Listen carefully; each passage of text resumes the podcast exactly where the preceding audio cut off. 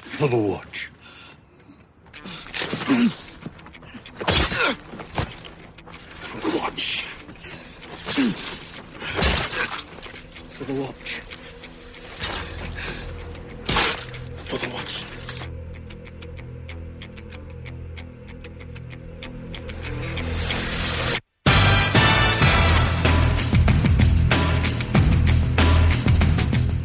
Hello and welcome to another episode of Glop Culture, but it's not really Glop Culture. I mean, Goldberg's here. Hey, Jonah, how are you? I'm well, Rob. How are you? I'm doing very well. I'm Rob Long, so I'm the L in the Glop part, but we're missing the we're missing the P. Frankly, what's a Glop without a P? Uh, John Podhoretz is um, uh, uh, on, a, on a on a family trip, and we have a W. We have Kevin Williamson. Kevin, how are you? Well, you know, filling in for John Podhoretz, so uh, as well as can be expected. That's right. Is that a, now you and Charlie Cooke do a great podcast together? Um, so do you, do you feel like you're being? Is this a promotion? Is this a demotion? Is this kind of a lateral move? It's what what what do you what do you how do you square your performance today right now? Well, I think what it actually is is a surprise because I think this was supposed to be uh, Charlie's uh, podcast with me today, and then Charlie failed to show up. He's on an airplane somewhere, so now I'm stuck with you guys. So, um, you know, it's like uh, it's like it's like Rorschach says in that great prison scene. Uh, I'm not locked in here with you. You're locked in here with me. See, already, uh, already, Jonah, it's a different tone. It really is. It really is. It kind of. I, I was going to say it reminds me of that great episode of Cheers, a show Rob knows a little bit about, Yeah. where they go to the bowling alley, and Norm goes into the bar at the bowling alley, and all the guys from Cheers hear the guys at the bowling alley bar yell Norm, and he comes back out, and they're like, "What? You know the guys here too?" And he says, "Hey guys, come on! It's I, I have a life, you know." so you know, it's a cameo by Williamson here at, at a different bar. yes. That's exactly right. Uh, Glop Culture, I should say before we get started, is brought to you by the Great Courses. The Great Courses, celebrating their 25th anniversary, offer lecture series in over 500 subjects, including history, science, art, music, and cooking, and by Casper Premium Mattresses. Premium mattresses for a fraction of the price, delivered to your door. Casper is revolutionizing the mattress industry by cutting the cost of dealing with resellers and showrooms and passing that savings directly to the consumer, which is, I guess, where the, all the savings should go. It is also a production of Ricochet.com. Ricochet.com is a fast growing membership conversation site on about uh, for and among the center right on the web. Check us out, ricochet.com. We got a lot of great podcasts. You can subscribe to all of them uh, using the super feed thingy. So go to ricochet.com and do it. Uh, and then check us out. And then we hope you will want to join and join the conversation. Anyway, so um, I am here with two uh, of Donald Trump's blood enemies. I couldn't get crowd hung. Kevin, what happened? What do you mean? What happened? Well, how, how did you fall off the reservation? Was I on the Trump reservation at some point? Well, okay, all right. Here's what I really want to know. 'Cause I know I, I- I, I used to drink a lot, so that, that might be possible. Well, okay. Here's what I mean. It- That actually how- be a great New Yorker cartoon. A guy waking up horribly hungover. What did I do last night? Oh my god, I endorsed Donald Trump. Yeah, that's right. Or, or or the opposite, right? Um, so, I guess what I mean is it's, it's less about Trump than it's about Rush. Yeah. So I actually I didn't I didn't hear the Rush segment where he read my piece, but um, you know he was he was laughing about it. He seemed amused by it. So you know Rush was a little bit critical um, in what I thought was kind of a dumb way, uh, which is not usual for Rush. I, I like his show quite a bit, and he's usually pretty pretty apt and deft. But saying you know why doesn't Williamson ever go after uh, Democrats and liberals this way? And you know, if there's one thing I'm known for, it's being soft on people. And uh, and he happened to say this right when I had this, you know, Bernie Sanders cover coming out. So um, yeah, Trump is, um, you know, he's a buffoon. Uh, he's a guy who doesn't really know very much. Um, I'm not even sure he's all that good of a businessman. Uh, I mean, how do you screw up a casino? It's just a license to take money from dumb people. Yeah. I mean, it's, it's one step up from being, you know, a mugger in a neighborhood full of not very smart folks.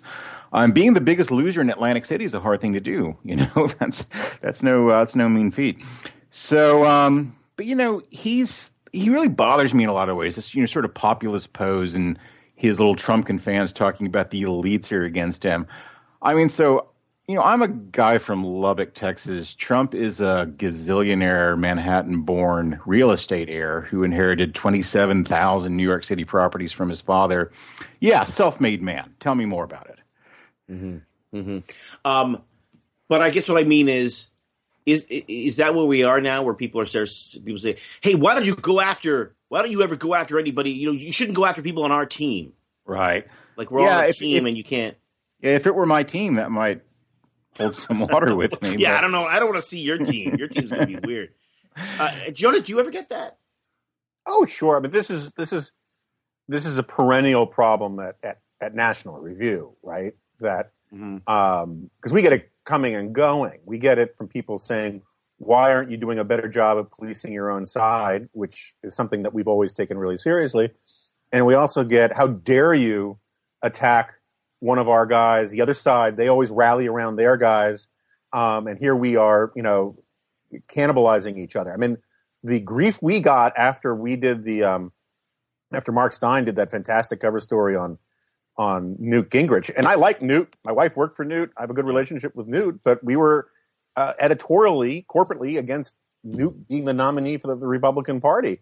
Um, I'm not sure in retrospect it was as bad an idea as we as it, it might have, you know, but let's not revisit all that. Um, but uh, you know, I mean, longtime friends of National. I mean, Brent Bozell made an ass of himself, and I'm friends with Brent Bozell, denouncing National Review. Uh, our, you know, Ben Domenech, you know, compared to, you know, use that line from Batman, saying, you know, uh, want to either die. We live too long to die a hero, so we're gonna uh, see ourselves become the villain. I mean, all of these sort of. I mean, it's amazing how often this happens, and it's happened in 2008. It happened in two. I mean, it's happened every every year, or certainly every election cycle since I came on at National Review in 1999. And I'm sure, and I know for a fact, it's been going on since the, at least the 1960s. Um, and I have I, I have yeah. very little patience for it. I mean, I'm, I'm sort of with, the, Ke- I'm with Kevin never, on this. Like, I, I yeah. think Kevin and I have proven our credibility as people who are actually conservatives, you know, what, or at least whatever the hell Kevin is.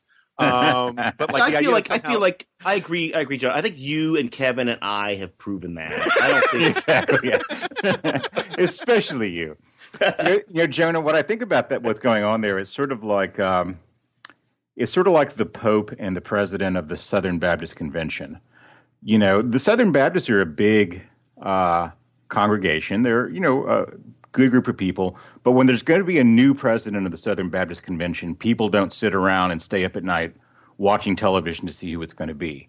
Yeah. You know, it's not going to be on the front page of the newspaper the next day. National Review, to that sense, is sort of like the Pope on our side of things. That even people who don't disagree with us uh, care about what we have to say about things. We are seen as being a sort of a keeper of the keys in a way. So, for the same reason that people who aren't Catholic have really, really strong opinions about, you know, what the uh, what the Catholic Church says about X, Y, and Z, people who aren't, you know, normally National Review readers or National Review type conservatives get all bent out of shape when we do stuff in a way that they wouldn't, you know, with well, with whatever Ben Domenech's doing these days. Yeah, no, but, in but, a lot of ways, we're sort, of like, but, I mean, we're sort of like the New York Times in that yeah. way. You know, yeah, sure, yeah. People freak out about my dad. Part of his uh, lifelong passion was fuming about the New York Times. And it was because he liked it so much that its ideological nonsense drove him crazy. And yeah. or it's it's it's and I think people feel in a similar way about National Review. I don't think we have ideological nonsense, but whenever we deviate from what they expect us to do, they get really pissed off. But yeah. isn't it weird though? Uh, two things. One, you guys. I mean, I mean, Kevin, you were in New York for a while. You're not in New York now. But I mean, NR is kind of sort of a Bedouin organization. Everybody's kind of all spread out, right? Yeah. Um, it isn't like you guys get together in some. I mean, I hope not because I'm not invited. Uh, although I, I, I, think we're in your position, I wouldn't invite me either. But like, you don't get together in a big wooden paneled library and say, "Yes, swirling brandy." Now we're going after Newt. Well, you know, while Rich Lowry stro- strokes his cat. I mean, there is a lot of that, you know, conspiracy sort of stuff. Like I read the comments a lot because I'm an idiot, and I, I spend a lot of time. reading. That is I, that is the definition of that. Yes, I argue with people in the comments section, and they think that you know that we're basically organized as a cabal, and that we're thinking, you know, seven steps ahead. So you know, Kevin Williamson was criticizing Ron Paul so that two years now he can come out in favor of Rand Paul and make it look. And guys, I don't think one day ahead of my work typically, unless I have to buy plane tickets. Yeah, Yeah, what's you funny, just- there- there's, you can sing it round, a- you can sing it flat. Go ahead. there's Sorry. sort of a Marxist mode of analysis to so many of these things. Yeah. You know, the, the the Marxists always used to say, "It is no coincidence that," right, and then point out some obvious coincidence that was, you know, actually that they Yeah. thought was some sort of conspiracy. We get this sort of, it's no coincidence that Kevin Williamson left on a plane for Nevada on a Tuesday, you know, um, as if there's some, all, it's all part of some grand plan. I would be pay, getting paid a lot more if we were that good at that. It's no coincidence that Jonah's not getting paid a lot. Um, but okay, the second thing is, I'd say, is, isn't it weird that, that these touch points are always over kind of weird, fringe, very polarizing figures, uh, uh, who who often require their detractors to say things like, "Well, listen, I admire some of the things X or Y has done and said, but I believe that X, Y may be clinically insane." Yeah. That's kind of what we say about Newt. Although, I, again, I admire the things he said. I, I wonder about the, just this, his stability. The same thing with Sarah Palin. The same thing with Donald Trump. And always, whenever you go after those people, that's the argument you get. Why are you going after them? You shouldn't go after them. You should go after the other side. As if we're all kind of like, you know, you know, as if that that's that's our job is to constantly go after the other side. I mean, are there any other people who you thought, well, here's a normal person that I didn't really uh, that I, I criticized that that that wasn't wasn't in that weird gray zone of potentially insane. You know, let me say say this first though. I, I'm a, I'm a Newt fan, and maybe a little bit more than you guys are. But I think Newt's job is that um, Newt should be kept on a chain in the White House basement uh, with a couple of desks and a couple of interns down there, and he can spit out his 200 ideas that he has every day, and the interns can write them down, and some responsible person, not named Gingrich, can go through them and pick out the one that's not entirely insane that he comes up with every day and pass that up the chain and throw the rest of them away. I mean, Newt's problem is that um, So so you, you he you're doesn't speaking know as his a good ideas fan. from his bad ideas. What's that? So you're speaking as a fan. That's a that's a fan. yeah, that's, that's you know that's, a high a, praise for me. That's a fan talking. Okay. Well, see, the great the great thing about Kevin's idea, though, is all you would need to do to do that is take the room with the existing chains and slots for the interns that Bill Clinton left behind, and just retrofit it for intellectual pursuits. Right, exactly. You know, maybe um, you know a, a more comfortable chair instead of that weird swing thing that Clinton. put Yeah, up. yeah, yeah. But uh, But let's get back to I mean, let- let- let- in all fairness, right? Uh, Newt, you know, there was a five percent chance that Newt, if elected president, would be exactly the great world historical figure that he thought he was. Mhm. Right? There was a ninety-five percent chance that he would chew through his leash and go crazy um, in the White House. But um, I mean, the, the risk reward was very high with him. Um, Donald Trump is a different figure altogether. There is zero chance that he could be a world historical statesman. Um, there is he is playing people for suckers in a way that infuriates me, um, simply because there are some decent people who who have just simply been seduced by his shtick, and um, the idea that somehow he should be treated like even a fringe candidate, I just think is ridiculous. Um, and and and the and I I, I, have, I have zero patience for people who say he's just saying things that other people won't say, and he's really speaking to the heart and all that kind of stuff. And some of my friends have written columns along those lines. That all may be true, but he's a fraud. He is a con artist. He is a creature. You know, it's sort of like someone raised in the fighting pits. You know, in, in Game of Thrones, he has a skill set. su- And that's why I think Kevin's absolutely right. He's a quintessential creature of one of the least free market sectors of New York City. He's learned how to game the system by bribing politicians, which he admitted. Um, and somehow he's going to lecture people about how capitalism works. You know, it, it, it just it, he's a fraud, and he just needs to sort of be pelted from the public stage. Yeah, I, I can't imagine what the best case scenario is with Trump. Like we know what the best case Gingrich scenario is, that five percent. What is the Right. best case scenario with Trump?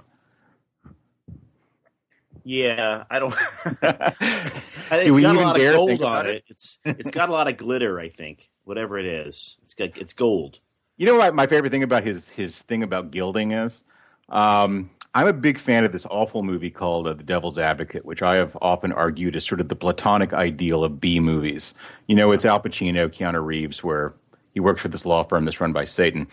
And there's a guy in the movie called uh, Cullen, who's one of the people they have to defend, who's a corrupt New York City real estate developer who's murdered one of his wives.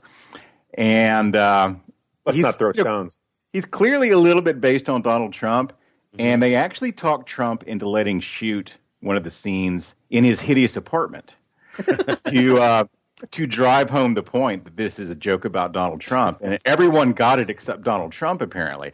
So um, when the movie came out, someone wrote a review of it that said uh, something about the sets, and this was just unbelievable. No human being would live in a place that looked like this, and it turns out it was actually um, Trump's real house.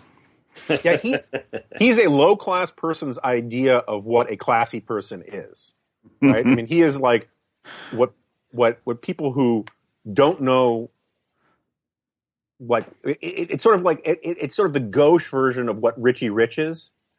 Um and that's his brand is selling um, yeah, but isn't that isn't that part their idea okay. of what upscale is, not what But aren't you now upscale. aren't you now playing on his on, on isn't this kind of feeding into his shtick here, which is that the uh, the Acela elites uh, in their um, you know NPR tote bag world, uh, they don't like the fact that he likes things a little bright and garish. Big deal, like you know he earned that money.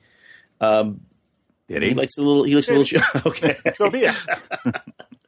Um, so there's, I mean, I mean, I, I, I, I, I, certainly, I certainly agree with you guys about him, but I, I also feel like there is something disquieting. Maybe I'm just easily disquieted, but or not disquieting, significant about the class argument, and that there is this emerging. uh, Donald Trump does seem to be a product of of uh, Charles Murray's Fishtown. Uh, it's it's he's the Fishtown's politician, and we don't. I mean, you know, I, I'm not sure. uh, I haven't yet heard Scott Walker or Marco Rubio uh, win over that constituency. I mean, and they're gonna. Someone's gonna. Someone's gonna have to. The next president certainly is going to. Um, that's who. That's who decides elections. But Yeah, I mean, the, the, the, the Peckerwood trash vote is not to be discounted. But as a wise man once said, the reason they call it the heartland is because the brain's not there. oh man, I'm So not going what- there. Yeah. Now, just to, just just to, just to absolutely, you are from Lubbock, Texas. I am indeed, yes. Okay. Um, just so send all your hate mail to Lubbock, Texas. And Well, I, I'm, am I am from a stone's throw from where Donald Trump grew up, but um, I like the Heartland. Um, but uh, maybe maybe Kevin would argue I'm just sort of nostalgizing stuff that I, don't- I don't know. a little well bit. enough. I mean, you know, I actually live there, so you know, I spent some time around uh, the you know the world outside of uh, of DC and in New York and all that, and it's all fine. I like it very much. Don't get me wrong, and there's some you know, good people out there, but um, you don't want them running things. You just really don't. You know, I mean, go to Lubbock, Texas for a month and talk to everyone you meet and tell me which of those people you want running things. You just don't. Sorry. So, do you reject the Bill Buckley proposition of the first 500 names in the Boston phone book? Well, it's not the Lubbock phone book, but um, uh, yeah, I kind of do actually. I'm. Um, this is going to sound funny to say for you know someone who basically you grew up a stone's throw from Donald Trump. I grew up a stone's throw from a trailer park, but I may be a little bit more of an elitist than Bill was. Um, you know, Bill for all of his uh, aristocratic background and interests was in a sense a populist. You know, he was uh, sort of rallying the uh, people against the uh, the faculty of, of Yale and Harvard and all that. I have a good deal less trust in the people. Well, it's funny you say that. I'm against pop. I don't like populism. Uh, at least I was 100% against populism, wrote against populism Mm. uh, until the Tea Parties came up. And then that was the first, to my memory, and I got problems with what's what happening with some of the Tea Parties, but I like, you know, this was the first time we've ever seen a mass, essentially libertarian populist movement. Yeah. You know, they want to storm the barricades um, and leave Ameri- leave people alone, which I thought was a really wonderful change from the history of populism. Um, Mhm. But I'm not against. I am not necessarily against elitism. I'm against the current elite.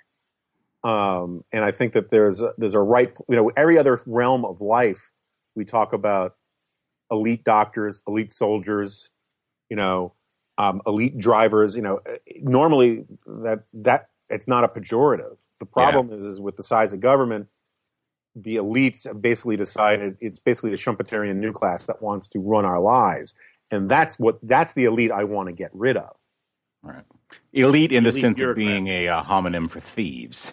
Yes, Well, uh, speaking of elite, most of you listening to this podcast are lifelong learners, just like us, except for Kevin. uh, and that's the motivation behind the great courses the engaging video and audio lectures from top professors, elite professors, on a wide variety of subjects, probably elite subjects. The Great Courses has a collection of lecture series geared towards professionals that we recommend, including Scientific Secrets for a Powerful Memory. I can't remember anything. How Conversation Works, like this one. Art of Public Speaking. Uh, that actually would be really good. Influence, Mastering Life's Most Powerful Skill. That's kind of a Donald Trumpian thing. But also great courses about you know classics, history, that kind of thing. These lecture series offer great tools and insights for anyone looking to improve their recall at work, hone their presentation skills, become better negotiator, kind of Trumpian in a way. Um, I like the ones that are uh, so the, all the courses that I didn't take in college that I should have, or I took in college and slept through. Um, it, it really does replace um, a lot of, uh, but it, it does replace books on tape for me. So. Uh, the Great Courses is celebrating their 25th anniversary. They offer their lecture series in over 500 subjects history, science, art, music, cooking. Available in DVDs, CDs, streaming, digital downloads, or Great Courses apps. They got an app now, which is great. For a limited time, the Great Courses has a special offer for Glop Culture, or I guess Glow Culture listeners. Order any of these four business and presentation courses for just $9.95. This special price of $9.95 is only available for a limited time, so order today. Go to thegreatcourses.com slash uh, glop. That's thegreatcourses.com. Great- The Great Courses, all one word, dot com slash glop. That's thegreatcourses.com slash glop. Uh, and um, we've already got heard from from uh, a bunch of people who've been taking these classes, and they're great. I mean, I don't know. Do you guys ever do any of that? Do you ever, ever like on a long drive or on a commute listen to a listen to a course you you, you should have taken in college? Or is just I me? have actually, yeah. Which one? I have two. Uh, cognitive science. okay, that's not doesn't sound that interesting. um, I, I, um, this next book that I'm working on, um, I got the Great Courses uh, thing on. I think it's called Thinking About Capitalism with Jerry Muller. Um, oh yeah, and it's uh, it's great. You know, it sort of just walks you through. I mean, I know a lot about a, some of that stuff and some about a lot of that stuff, but it was very useful for me to have it in the sort of chronological, sequential order right. um, to put it all together, and it was very useful. I, I liked it a lot. And Muller's books are great. Um, Jonah, you go on a road trip every year, right? At least, yes. And yeah, and so and I'm I'm about to embark on one. Uh, I'm taking the southern route, uh, Route 10, back to L.A. You you you end up going up north, right? So you end up taking a northern, more northern route. Um, yeah, we haven't done the drive to the Pacific Northwest in a while, in a couple of years, but I've probably done it in one way or another about, uh, I don't know, 10 times in the last 15 years. Mm-hmm. Um, and one year we actually drove from Fairbanks to DC, Fairbanks, Alaska. Holy moly! A real drive. Um, and uh, yeah, so we usually do some version, one of the nor- more northern routes. Um, one year we did go through Texas. It was, um, I think the term for it is hot. Yes, Uh, it takes it takes seven days to drive through Texas. Yeah, Yeah, well, the, the place that kicks your ass is northern Montana. Um, just because it's so long. I mean, you just it's it's like impossible to cross it in a day. And every time we do it, I drive my wife crazy with the same jokes because the GPS will say, "In 575 miles, stay straight." uh, but uh, why do you ask, Rob? uh, I only asked for this, Kevin, and, and, and you and you are now somewhere in the in the the, the heartland right now. uh, in the Mojave Desert. Oh, right at the moment, I'm in Texas, where it's All about right. 185 degrees. Yes, you're right. Yeah, you, you know you're in Texas when you're just drive until your clothes catch on fire, and then you're in Texas. Uh, so, do you consider Texas the South? Well, I was just thinking about that actually, because I'm in I'm in Houston right now, and that is the South. Houston is a very southern city. You know, Houston, Beaumont, Port Arthur, places like that are distinctively southern cities. Now, where I'm from, Lubbock, you know, it's geographically more like Kansas. It's uh, culturally more like, say, Santa Fe or eastern New Mexico. So, you know, in the in West Texas and the Panhandle, the South doesn't really um, exercise that kind of cultural pull. So, you know, we're a lot more like more in the orbit of say Boulder than we are of you know Denver or I mean of um, say Atlanta or or someplace in the South.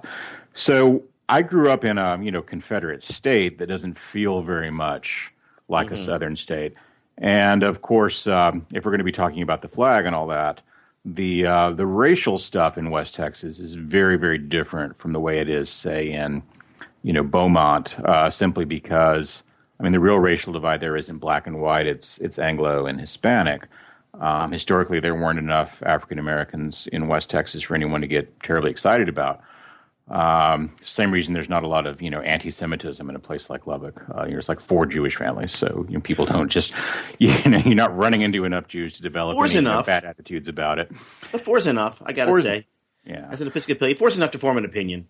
I guess it maybe. Force enough to keep out of the country club where Rob grew up. Yeah, I mean, you know, you know four's enough for them to have their own really nice country club, Joan. It's just it's just as nice as just across the road. Mhm, Right. mhm. Uh, So um, yeah, so it's it's it's very unsouthern where I'm from. hmm Uh, well, well, since you brought it up, I I did Red Eye last night, and we were talking about it. Um, Oh, with the new uh, guy, right? the new guy, Tom Shillue, yeah, that was it was his first show. He did a good job. It was it was How'd it nice. go? They- it went really well. They sort of returned. They they sort of returned some old red eye institutions. If you if you if if if if you could call something that happened on a show at 3 a.m. for several years an institution, then they went back to some of those, which I thought was good. Uh, and Tom's a nice guy, and he kind of you know he's got a very light touch, and he added a little interview se- uh, segment in there. So it's it's a nice it's a nice show. It's kind of a refreshing old friend. I thought they did a good job. Um, we talked about the flag, and uh, of course, because it's a topic, and you have to talk about the topic. Uh, But but what was interesting to me is how how hard it was for anyone to get too exercised about it.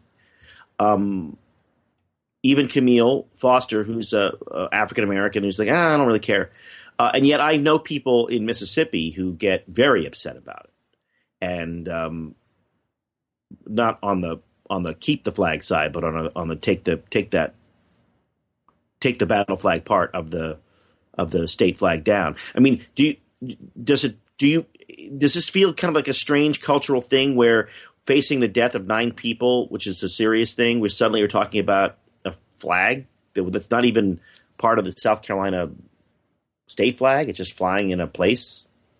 Is it me, only me, who thinks that? How strange it is. Yeah, you kind of have to give it a little credit to the left on this stuff, where their argument, if you put it in actual words, would never stand, which is something bad happened in the world. You must give us something we want that's totally unrelated. But that's what they did after, say, the financial crisis, where they started saying, well, we had a financial crisis, therefore we need student loan reform. Nothing to do with it. So, you know, I'm not a great fan of the impulse that led Fritz Holling and the rest of the Democrats to hoist the Confederate flag in 1962. Um, I think it, it, it, there's a couple things going on with the Confederate flag. I mean, one, yes, it is a symbol of sort of Southern revanchism and that sort of, you know, uh, low class Southern racism as opposed to high class Northern racism.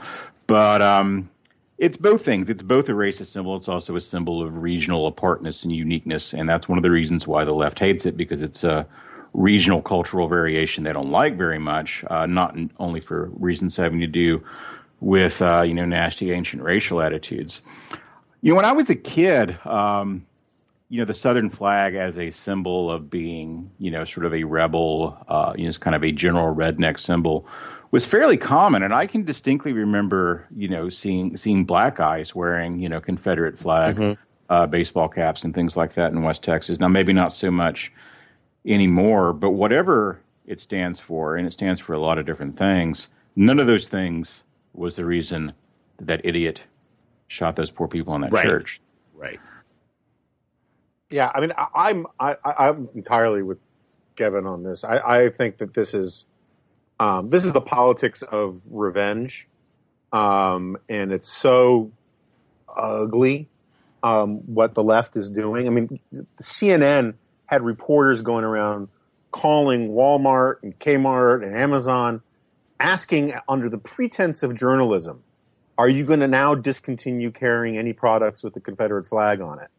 Um, you know, that is activism wearing a very thin mask of uh, of journalism, and it's all so transparent. I mean, what what really galls me is the bravery and the righteousness on the cheap that you get from some of some of these people. Um, I have a column about it in the LA Times today about this, but uh, you know, Sally Jenkins wrote this piece for the Washington Post saying that the Confederate flag is the American swastika, and it's no different than flying a Nazi flag over a Holocaust memorial.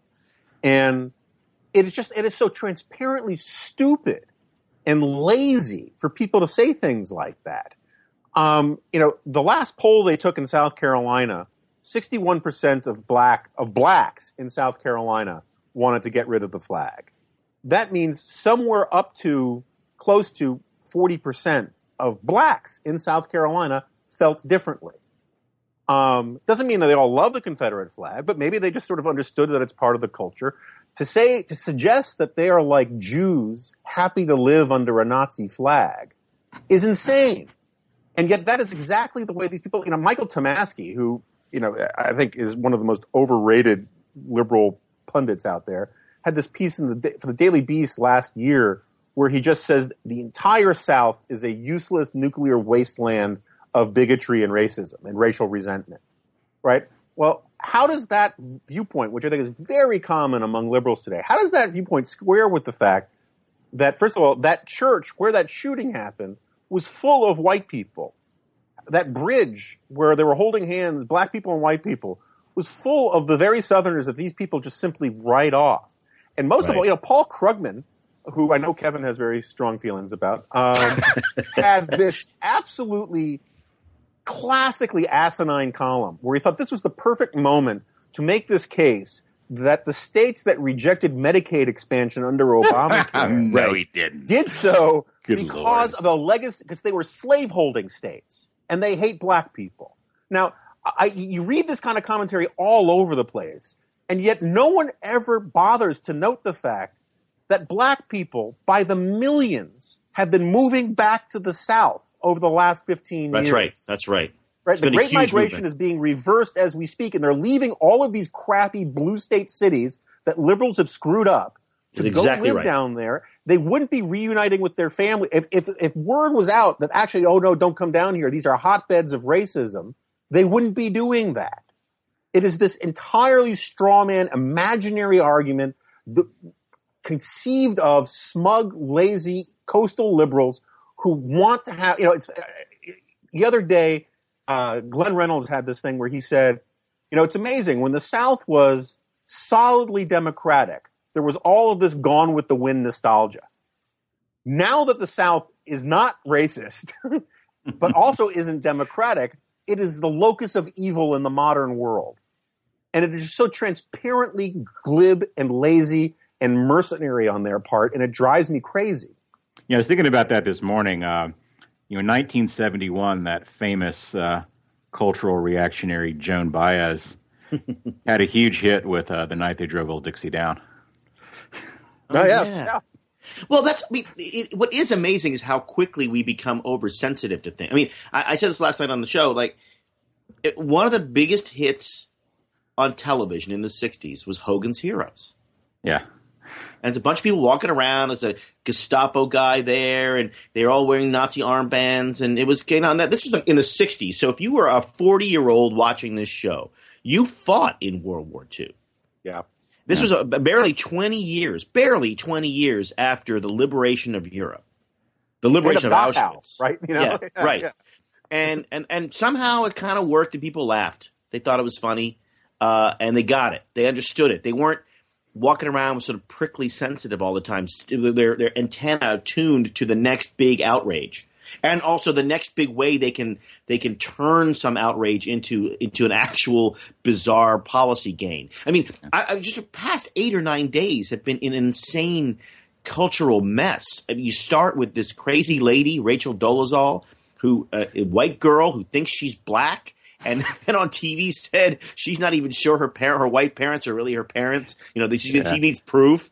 And then we had then this horrible thing in Charleston which quickly devolved into an argument about the flag and about, uh, I guess, Medicare, and then and then we have then yesterday or two days ago, uh, uh, Barack Obama, president of the United States, appears on a podcast, which is its own weird thing. Now the president's on a podcast. I mean, who would demean themselves to appear on a podcast? That's the most basic If they didn't have there is. Yeah, they didn't. They they didn't. Have, they literally had no other options, right? and he uses the N word, Yeah. and people freak. Yeah. Who, who wants to be the first one to jump into that? river? Yeah, I, Kevin, you're gonna jump in. All you, Jonah. Go ahead. I, I, but that's the thing. I mean, Charlie Cooke and I both talked, noted this at the time. I mean, like I, I um, I, I had so many more problems with other things that he said than his use of the N word. yeah, right. um, I mean, his using the N word in the context in which he was speaking was absolutely correct, and or at least totally defensible. And it's weird. I mean, there was I- early in the day in Fox News, it seemed like they were trying to get up ahead of steam to turn this into an outrageous thing. But um, and they had some people on to debate it, and it just kind of didn't go no didn't go anywhere. And by the by the middle of the day, the only people who were freaking out about it, and I listened to the Josh Earnest press conference press briefing, were a bunch of liberal reporters who were trying to get their heads around the use of this. But I mean, I just I, that it bothered me so much more his comments about saying how racism is in America's DNA. Because if you take the way he talked about it seriously, he's talking about it, you know, that somehow all of our institutions are poisoned by racism, that it's never going away, that it's permanent, it's a genetic inheritance. Um, to a certain extent, I think he's right, but he's right about the human race, that these kinds of things exist everywhere. Um, I, li- I just like that stuff, but other than that, I, I, I, I just thought it was. I mean, and in some ways, it was almost like Obama was trolling people, Yeah. you know, trying to get them to sort of Yeah. get whipped up about it. He's it. good at that, isn't he? I He mean, he actually does a good job at that. Yeah, not only is it part of the human condition, what always drives me crazy about this is that, you know, liberals who like to pose as being great cosmopolitans, which means they've seen, you know, a hotel room in Amsterdam and a hotel room in Paris and taken a tour in Rome, never appreciate how much more intense it is basically everywhere other than the United States. Yeah, Uh, you know, I lived in India for a long time, which has just intense, intense racism and also, you know, sort of color discrimination to the extent that people burn and disfigure themselves horribly trying to bleach their skin to uh, become, you know, whiter looking. Uh, you know, Japan, France, Brazil, Mexico, just off the top of my head, all so much more intense on that sort Oh, of stuff than the- Africa. the United States. Africa, well, yeah, intense. of course. Yeah. It- it- um, I have no segue now. I'm just gonna I- just go ahead. So sorry. yeah. No, it just it reminds me of that the scene in The Simpsons where uh, the kids are running around and they're convinced that they're being that they're being chased by. Um, or that they're evil kids from Shelbyville, which is the neighboring town Yeah. coming by. and and Milhouse finds a candy wrapper, and he's like, "Ah, those Shelbyville kids, they like they like their candy. They like it for the sweet, sweet taste." Like, hates that, society has these kinds of divisions, but somehow it's a kind of solipsism. And- And, but on the flip and- side, Kevin, I will say that it's one of the great things about America because we're a country based upon certain creeds that we flip out about these things rather than take them for granted. But I just think we've kind of got this autoimmune disease where we take it too far now. Yeah, we're civilized enough to feel guilty, which is, you know, good for us.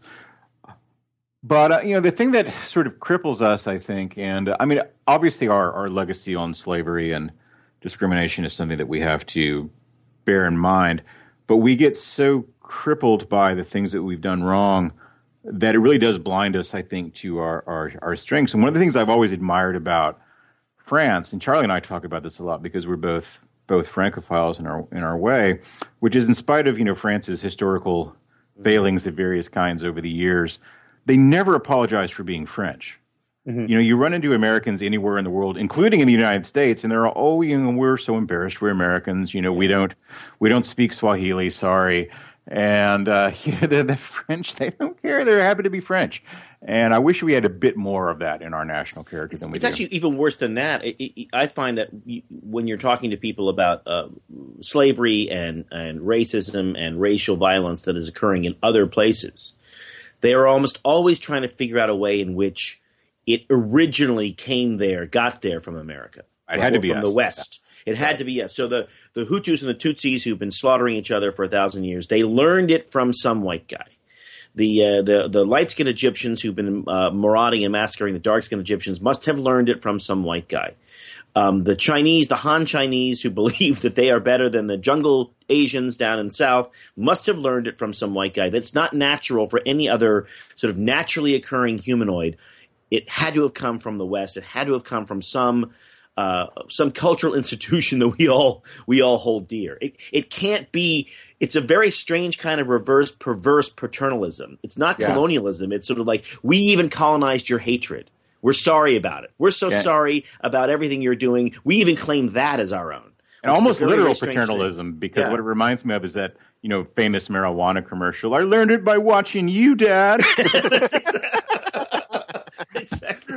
Where'd you Well, learn like- that? so Yeah. I was in, as a luck or happenstance would have it, I was in Charleston for a week about 10 days before this horrible thing happened. And I'd never been to Charleston before, Oh, I was there- city. hunkered away working on, on my book. And I loved it. It's a, it's, I mean, I, I'd rather go there in the fall when the weather's a little more my kind, my kind of weather. You know, I'm a, I'm descended from a desert people, but we like a dry heat. And, um, but it's a beautiful old city. It's got this great food culture. Yeah. And one of the things that I was so struck by was on the in the tours and in the in the the this big central market that they've got this open and honest sort of embracing of their own history of slave. It was Charleston was a horrible slave port It was and um, and they talk about it openly, and it's it's in the art, it's in the food, it's in all the little write ups of things. You know, they talk about this. This culture is not hidden away. And what I thought was so interesting is, you know, when they had that church service. Everyone is freaked out that you know that, and, and I have to admit that the, the speech that, the Reverend gave, this Reverend, um, I guess his name is Goff, gave really was ama- an amazing thing. But um, uh, it what what I'm getting at, what what drives me crazy is that that you know Charleston has been has been has a huge black population. It's been it's rated the fourth best place for African Americans, fourth best city for African Americans to live in in the country, and it's got this culture where they've dealt with their facts and their reality really really well. And yet, what you get from these sort of from people outside of the South is this lecture about um, understanding. Both sides really need to understand each other, and it reminds me of like the the jackwads who talk about if only the Palestinians and Israelis understood each other. You know, Yeah. they watch each other's TV shows, they work together, they, They understand, understand- each yeah. other. People who say those, you know, warring warring tribe A versus warring tribe B need to understand each other. What they're really saying is, I don't understand either of them, and I don't know anything about their differences. And you get that all the time about people talking about different parts of the world, and if only you could have more understanding, people wouldn't hurt each other. It is a fact of life that the only people who tend to kill each other are people who understand each other Right. really, really well. Uh, Irish Protestants and Irish Catholics who live across the street, right? Yeah. Uh, Yeah. The uh, the the former citizens of Yugoslavia who live uh, live blocks away. The minute the totalitarian states lifted, they go after each other. That's exactly right. a I would just say two things about Charleston. One, one is that Charleston's one of the most integrated cities in the country, much more integrated than Los Angeles or New York. If you go to the fancy restaurants, and Charleston's got some of the best restaurants in the country. At least one, uh, one of them, I think, is one of the best restaurants in the country. If you go and sit there, you'd see not only an integrated dining room, you see integrated tables, which is something you never, ever, ever, ever, ever see in Los Angeles or New York or San Francisco or any of these cities that sort of pride themselves on their progressive racial attitudes. You do see Uh, the second thing is like the, half the people writing these articles in the New York Times, the Washington Post, uh, and doing media stories at CNN, et cetera, they don't go to church, so they don't understand church. Everyone in Charleston, black and white, goes to church. Church is a very, very big part of civic life. So the the the um, the the sacrilege. I mean, I, there's probably a better term, but the, the, literally the, the violation and the sacrilege that took place in that church hit everybody very, very hard, black or white. But of course, you don't really notice that. This is kind of like weird, slight cutification of the black church you get from sort of white liber- white secular liberals who don't go to church themselves. So for them, it's all kind of nuts. Like these guys are kneeling and standing and praying and always in this wonderful and authentic. Well, you can probably see that at an Episcopal church in Manhattan. Um, but they don't go, so they don't know. So it all seems kind of strange to them and wonderfully um, cultural and authentic, uh, which is uh, bizarre. Again, another bizarre thing. Fact of, of, of their disconnect to the American people, the great heartland that I, unlike Kevin, um. You know what Uh, else drives me nuts about this, Yeah. this particular discourse is that um, you know the lectures about you know we need to have more of a conversation about racism to ensure these things don't happen and change of institutions and all that. Now, South Carolina being South Carolina, unless there's some sort of freakish thing, maybe having to do with an insanity plea or something, this guy is going to get as much justice as the law allows for. Yeah. I mean, it's going to be ugly. And uh, I mean, it's going to be just. Don't get me wrong, but it's going to be unpleasant to suffer. You know, when George W. Bush was running for president, and there were those scurrilous attacks having to do with the uh, lynching of James Byrd in Texas when Bush was governor, people say, "Well, this tells you what Bush is like." Like, you know, he signed death warrants for those guys. What is he supposed to do? Kill them twice? Yeah. Right, and then and then when he said that, then they get they attacked him for saying it. Oh, Yeah. so you're happy you killed those guys? Well, Well, you know, yeah. yeah. Um, before we go on, change of subject to mattresses. Casper Mattresses is an online retailer of premium mattresses for a fraction of the price. The mattress industry has inherently forced consumers into paying notoriously high markups. Casper is revolutionizing the mattress industry by cutting the cost of dealing with resellers and showrooms and passing the savings directly to the consumer. This is something that Kevin. This feels like a, a Kevin Williamson uh, cover piece. Why should you buy a Casper mattress online? Three well, three reasons: quality. A Casper mattress provides resilience and long-lasting supportive comfort. Casper mattress is one of a kind. New hybrid mattress combines premium latex foam with memory foam. They often cost uh, uh, they're low cost. Uh, mat- traditional mattresses cost well over fifteen hundred dollars, but Casper's cost between five hundred for a twin, six hundred for twin XL, seven fifty for full, eight fifty for queen, and nine fifty for king. Casper understands that buying a mattress online can have consumers wondering how this is possible. So, convenience. Buying a Casper mattress is completely risk free. Casper offers free delivery and returns within a 100 day period. It's that simple. Statistically, lying on a bed for four minutes in a showroom has no correlation to whether it's the right bed for you and has gotten Jonah Goldberg arrested. That's why Casper has turned into bu- the buying process into a risk free experience. Casper understands the importance of truly trying out a mattress that, in all reality, you spend a third of your life on. Casper mattresses are obsessively engineered at a shockingly fair price, just the right sink, just the right bounce. That's two technologies, latex foam, memory foam. They come together for better nights and brighter days. Risk free trial, policy, and return. Try sleeping on a Casper for 100 days with free delivery and painless returns. And you know what? They're made in America. You got a special offer for listeners here today. Get $50 off toward any mattress purchase by visiting casper.com slash glop and using the code glop at checkout. That's Casper, C-A-S-P-E-R dot com slash glop and the coupon code glop at checkout. And we thank Casper Mattresses for sponsoring this episode of GLoP Culture. Uh, they've been a great sponsor, by the way. They're kind of a cool company. I now see um, taxi cabs in New York City uh, with the, the sort of tents, you know, those ad tents above them, um, advertising those mattresses. So I guess the mattress industry is being disrupted along with everything else.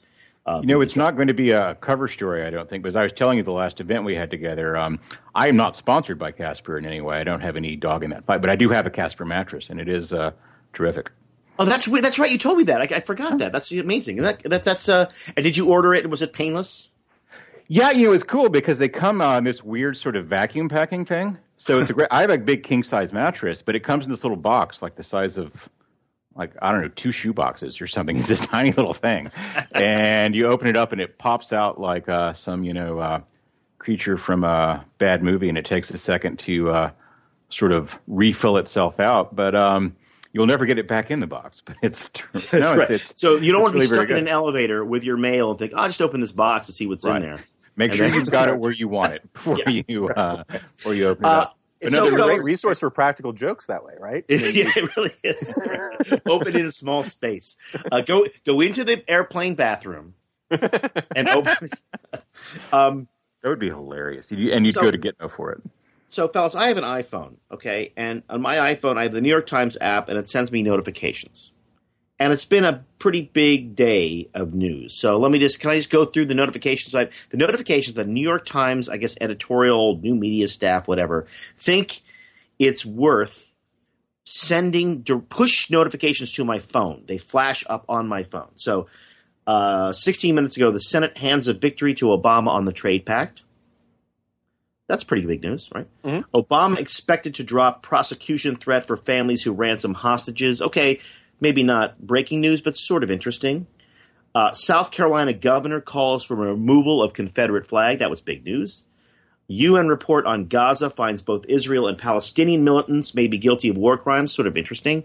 And then U.S. defeats Colombia to advance to quarterfinals of the Women's World Cup. Wait, I heard somebody laugh. It was me. Wasn't me. Why were you laughing, Kevin? You don't think that's breaking news? One of these things is not like the others. So- You don't think that's breaking news?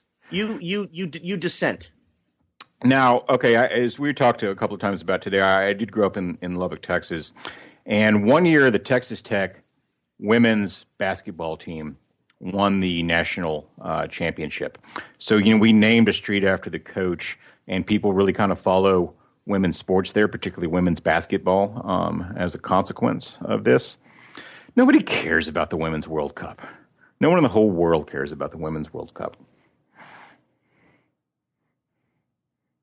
Uh, Jonah, are you there? you know, you know, Rob, you know, you don't, to, you don't have to play the role of interviewer here. You can, you can, you can leap in, and it doesn't have I can to be leap in. Okay, I'll tell you what. I, I'll tell you. You clearly have an agenda here. Yes, I do have an agenda. I was uh, sitting somewhere and my phone buzzed, and I, I- I, th- I thought, I think that the New York Times should only buzz me when something in world or, or national importance happens, not when they think there's something that's happening that they know I'm bored by, but they think I shouldn't be bored by. Right, exactly. That's exactly what was going on here. They're like, yeah, with the uh, women's soccer uh, um, uh, move to the quarterfinals, I mean, it has everything these people think is wrong with America as a corrective measure. I'm not interested in women's sports. I'm not interested in soccer. So you know what? We're going to tell you all the news you need to know about the women's soccer World Cup. I don't even call it soccer anyway. It's it's, it's football, right? Football. Fancy, right? Uh, that that just it, for some reason considering all the things there are in the world that could bug me, that bugged me the most. The, the past 36 hours. I, Yes. I, I I think you're absolutely right. Um, you know, do, do you get like the latest charts on world music? You know, like no, but, but um, yeah, right. Um, I mean, that's that's sort of like one of my peas against the New York Times. Is the New York Times fancies itself as the newspaper of the world, and it's like so cosmopolitan. And the thing that drove me crazy was when uh, the New York Times, which also claims to be the hometown newspaper of New York City, um, editorially rooted for the Boston Red Sox to beat the New York Yankees and break the curse of the Bambino, which in a more enlightened time would have caused New Yorkers to burn down the offices of the New York Times. um, but they did it, you know, with also without disclosing that the New York Times company had a partial ownership stake in the Boston Red Sox. Um, but it's just sort of this lack of attachment to what your own community cares about in, in the name of some higher ideological cosmopolitan citizen of the world good. They want the world to care about soccer. And they have this, you know, this sort of field of dreams attitude of if we report it, they will come. And it's Yeah, just Jan- not true. Jenna, that's why the, the sort of archetypal New York Times headline is micro lending program in Indonesia off to rocky start. You know, it's one of these things they really think you ought to care about, but, but nobody actually does. You know, I, I was for a long time a, a newspaper editor, not a newspaper the size of the New York Times, but, you know, several uh, smaller American newspapers. And so we would always do these readership surveys. And you would ask people, you know, what they wanted in their newspaper, and then you'd do a survey about what people actually read in the newspaper. And people would always tell you the same things they wanted, which is what they thought they were supposed to say, which we want more international news, more in-depth coverage, you know, more book reviews, this sort of stuff. But if you look at what people actually read, it's obituaries, sports scores, letters to the editor. Yeah. Uh, years ago, HBO um, they, they've evolved, but when they first started, they kept thinking, okay, people are gonna people are are paying us extra money on their cable bill to watch movies, so they don't have to rent movies. and then they would survey the public and they would say well the, the, subscribers what do you like? And they'd say we like movies. We like the movies. And then they had some original move the original shows on even the sopranos even during the the heyday of the sopranos. And they'd say what do you why do you get hbo and they'd say because i love the sopranos but the number of people who said they loved the sopranos they watched sopranos was much lower than the number of people who were uh, sorry was much higher than the number of people who were actually watching it the number one show on hbo for the its first like incarnation, really up until I think, I think Game of Thrones was um, a show called Real Sex. I knew it. And then Yeah, right after that, the number two was a show called Taxi Cab Confessions, Yeah. which was, uh, you know, uh, Real Sex is basically softcore.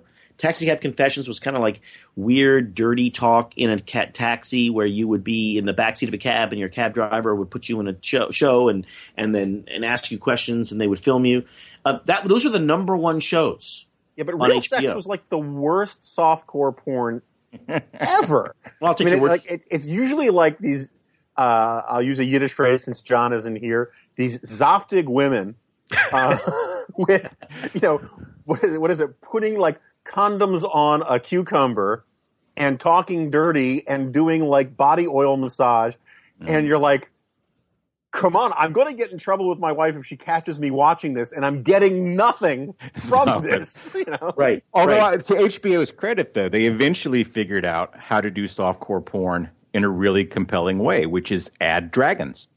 yeah, Exactly that's right. It's right. true. That's exactly Everything's right. better with dragons. Everything's better with dragons. Well, that's but but the point is that people what people say they want and what they actually want, uh, their their their actual behavior is are two different things, and so you always run into trouble. I always tell the same story about uh, Burger King um, years ago did this great spent millions of dollars trying to compete with McDonald's on one product, which is the French fry. They discovered that McDonald's French fries were the key decider in whether you went to McDonald's or, or Burger King.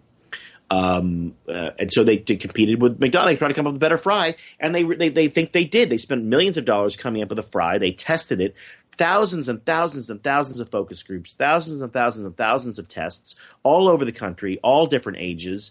Um, and their their fry they came up with always tested better, it was always more popular, and so they launched it for this gi- giant launch. And they, they knew they had a winner because they had proved it. Um, the only problem with the French fry is that people actually didn't prefer it when it came right down to it, they did some for some reason the, the, the stats were wrong, or they asked the question wrong, or or people just kind of prefer even even if you gave them a different fry from McDonald's fry, they still kind of prefer the McDonald's fry, even though they knew that the person testing them was testing for the new fry, so they kind of want to make that person happy. So they, don't oh, I like this fry, and Burger King lost huge market share because of it. And they, no one could figure out why, because statistically they had proved they, they, they couldn't be wrong, right? It was it was the new Coke of French fries. is the new Coke of French fries. Uh, everything about it was great and more popular, except for the fact that it wasn't that good and wasn't popular. I mean, I was when I used to work at Burger King. That was actually a topic of debate there among the uh, various Burger King uh, flunkies, of which I was one, which is why McDonald's fries were uh, so much better. I'm I'm convinced because they're made from Soylent Green. What what what was your what, what did you what did you guys come up with? Uh, well, actually, I think I know what the answer to the question is. Um, at least it used to be. Uh, McDonald's coats their fries in sugar, which makes them brown more nicely. Really? Yeah, they coat them in a sugar solution. Oh, interesting. Um, are we going to talk? Uh, are we going to save Game of Thrones wrap up for when No. John gets back? I don't know No. if Kevin I. I thought we just wrapped it up with the porn thing. No, let's we should do it. But he, but I, I I will start simply with a confession Uh-huh. or an admission, I should say.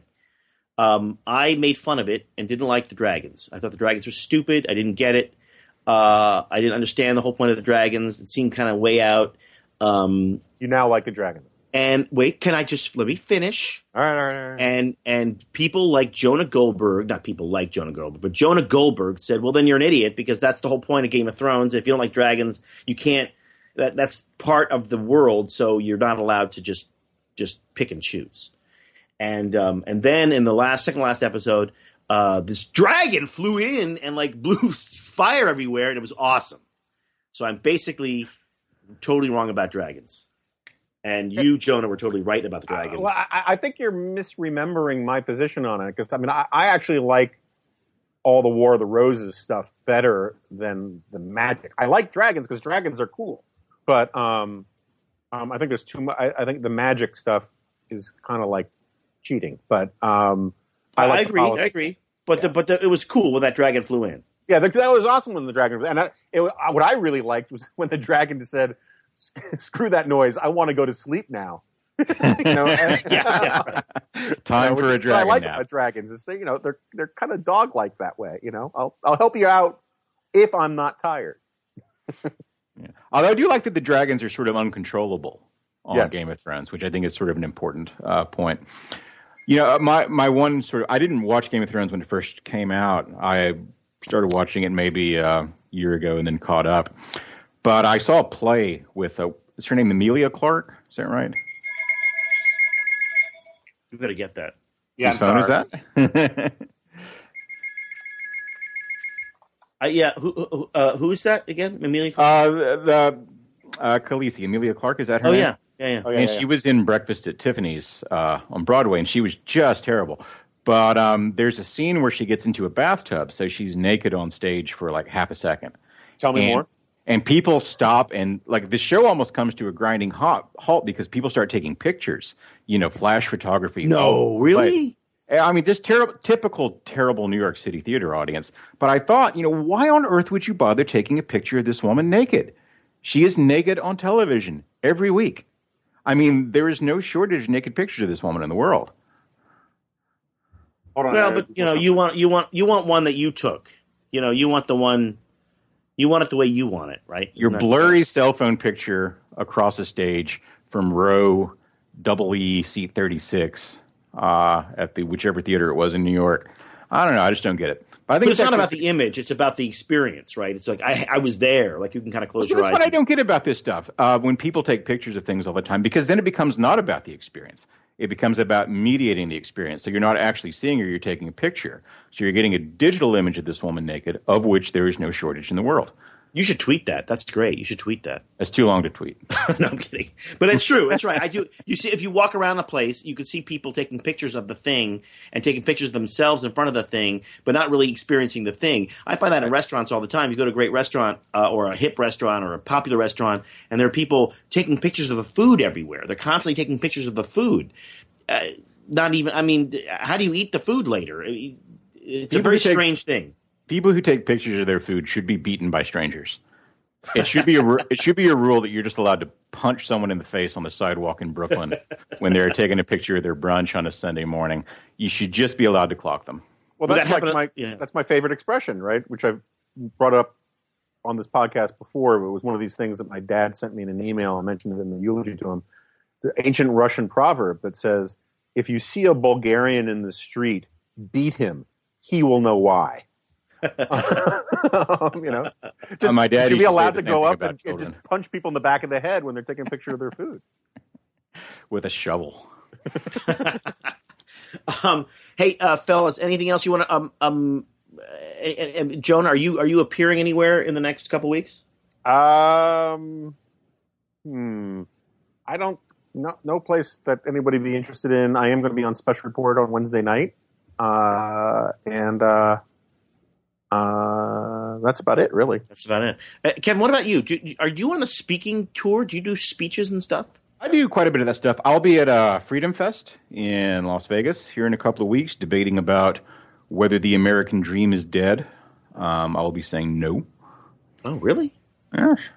Wow, I would Hey, I would I- I would have picked you to say yes, but go ahead. Kevin, come can to Freedom ask you Fest. serious question, which I'm sure Yeah, I could probably just do off. But the ads for Freedom Fest keep calling the keep plugging this dream debate Yes. between Steve Moore and Paul Krugman. Yeah. and I cannot tell from the ads. I cannot believe that Paul Krugman would would would debate Steve Moore. I have no idea whether Paul Krugman's actually going to be there because one of the other debates that's being advertised is someone debating the ghost of Christopher Hitchens. Yeah, so it's it's just a really strange kind of ad, and uh, I don't I, I don't you know they've never invited me, uh, but uh, I just I have no ill will towards them. Lots of my friends go there, but um, you know it- I, I have a feeling that there may be a proxy Krugman there, I see. like someone reading from a book or something. Although I don't know for, for sure. I, I have no idea. no inside information there, but I'm with you. I would be shocked if Paul Krugman actually showed up. Well, it's Las Vegas. There's probably a lot of Krugman imitators, you know. Like, yeah, uh, like, like Elvis imitators probably running around. You know, you can always get one of them on the off night. You know, Krugman in Vegas is just a concept that by itself is kind of a hoot. Yeah, yeah. And I like how we're we're saying Krugman, not Krugman. Um, hey, Rob, do you have anything Yes. coming up that you want to? I got nothing. Are you kidding me? I got nothing. Um, I got a big drive back to L.A. with the dog. Excellent. uh, and then I'm uh, gonna be. I got to go back to work. I got to work, and I uh, then I'm then I'm flying to Seattle to do the uh, National Review cruise. Which Kevin, you'll be on, I assume. Yeah, so we're all going to Alaska. We'll all be on the it should cruise, be, uh, yeah. We're should all be going to fun. Alaska. Yeah. And you know, last time National Review went to Alaska, right? That was uh, when they uh, met Sarah Palin and That's right. decided to recommend her as a vice presidential candidate. So what could possibly what could possibly go wrong with the trip to Alaska? Um, hey, this was fun. I wonder. Um, you know, I, here's here here's. uh, we've been we've been uh, having this podcast about an hour, so we're ne- we're now at the end, and so I can say with confidence to one of our listeners, "Hi, John." Like podcast? Hey, John. Hey, John. Uh, we uh, uh, Kevin, thank you for sitting in for John Podhoretz, the great John Podhoretz, uh, and you you did you were you you ably ably held his chair without um without uh without just giving us a pale Podhoretz imitation, which I, I have to leave a message for Podhoretz, though, by the way, which is Yeah. I denounce you. exactly. Um, Jonah, as always, I'll see you guys uh, a couple weeks in, in Seattle. We'd like to thank uh, the Great Courses for sponsoring this podcast, along with Casper Premium Mattresses and a Casper, a satisfied Casper customer. Uh, Kevin Williamson is right here um, on the podcast as well. Uh, and of course, ricochet.com. Please go to ricochet.com. Sign up for the Daily Shot. Uh, it's a great uh, daily thing in your e- email inbox. Gives you sort of a crib sheet on the day's news and some funny stuff to say about it later to pretend that you came up with it yourself, which is the whole point. And um, uh, subscribe to the Superfeed. You can hear all our podcasts, including including the Kevin the podcast that Kevin usually does with Charlie. How, are you guys doing that weekly now? Uh, we're doing it a couple times a week. So Oh, better. we typically try to do it three times a week. Three t- thrice weekly. So um, the best way to get that is to sign up for the Ricochet super feed. Go to the ricochet.com site and it'll tell you how to do it. Uh, fellas, see you soon. Cool. Talk to you later.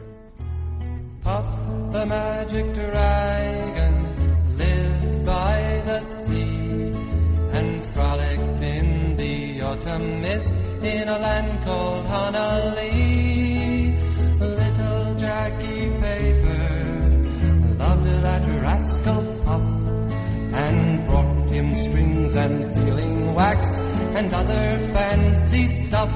Oh, Puff the magic dragon lived by the sea and frolicked in the autumn mist in a land called Honah Lee.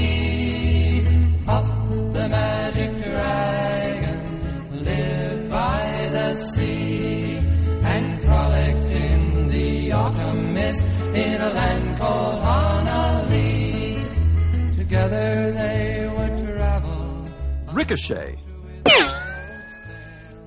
Join the conversation. Lookout perched on gigantic tail. Noble kings and princes would bow whenever they came. Pirate ships would lower their flags when roared out his name.